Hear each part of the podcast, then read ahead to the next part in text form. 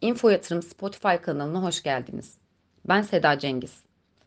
Geçtiğimiz haftaya merkez bankaları damga vurdu desek yanlış olmayacaktır.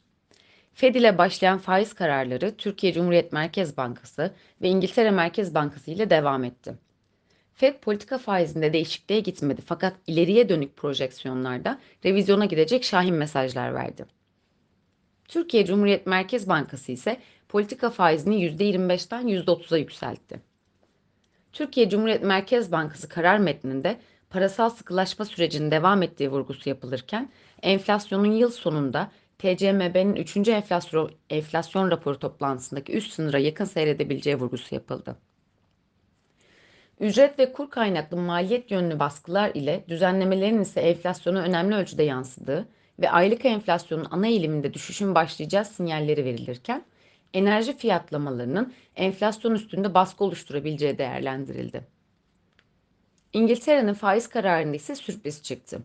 Beklentiler 25 bas puanlı faiz artırımı olmasına rağmen İngiltere faizi sabit bıraktı. İngiltere Merkez Bankası açıklamasında TÜFE'nin petrol ve enerji fiyatlarında yeniden oluşan yukarı yönlü baskılara rağmen gıda ve temel mal fiyatları enflasyonundaki düşüşleri yansıtacak şekilde yakın vadede önemli ölçüde daha da düşmesini beklemektedir. E, beklenmektedir ifadesine yer verildi. Enflasyonların yukarı yönlü hareketinde sıkılaşma adımlarına geçen ilk gelişmekte olan ülke İngiltere'ydi. BIST 100 endeksi geçen hafta yüksek volatilitede hareket etti.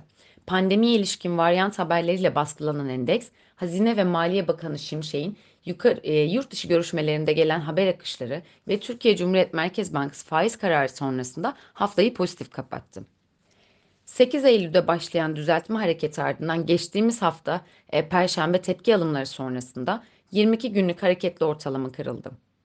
22 günlük hareketli ortalamanın geçtiği 7975 seviyesinin üstünde kaldığımız sürece kısa vadeli 8200 seviyesinin hedef haline gelebileceğini düşünüyoruz. TL bazındaki 8040 seviyesini pivot, 8095, 8150, 8210 seviyelerini direnç, 7980, 7925, 7970 seviyelerini destek olarak izleyeceğiz. Dolar bazlı 299,8, 301,9, 304 seviyeleri direnç olurken 295,6, 293,5, 291,4 seviyelerini destek olarak takip edeceğiz. Herkese bol kazançlı seanslar dilerim.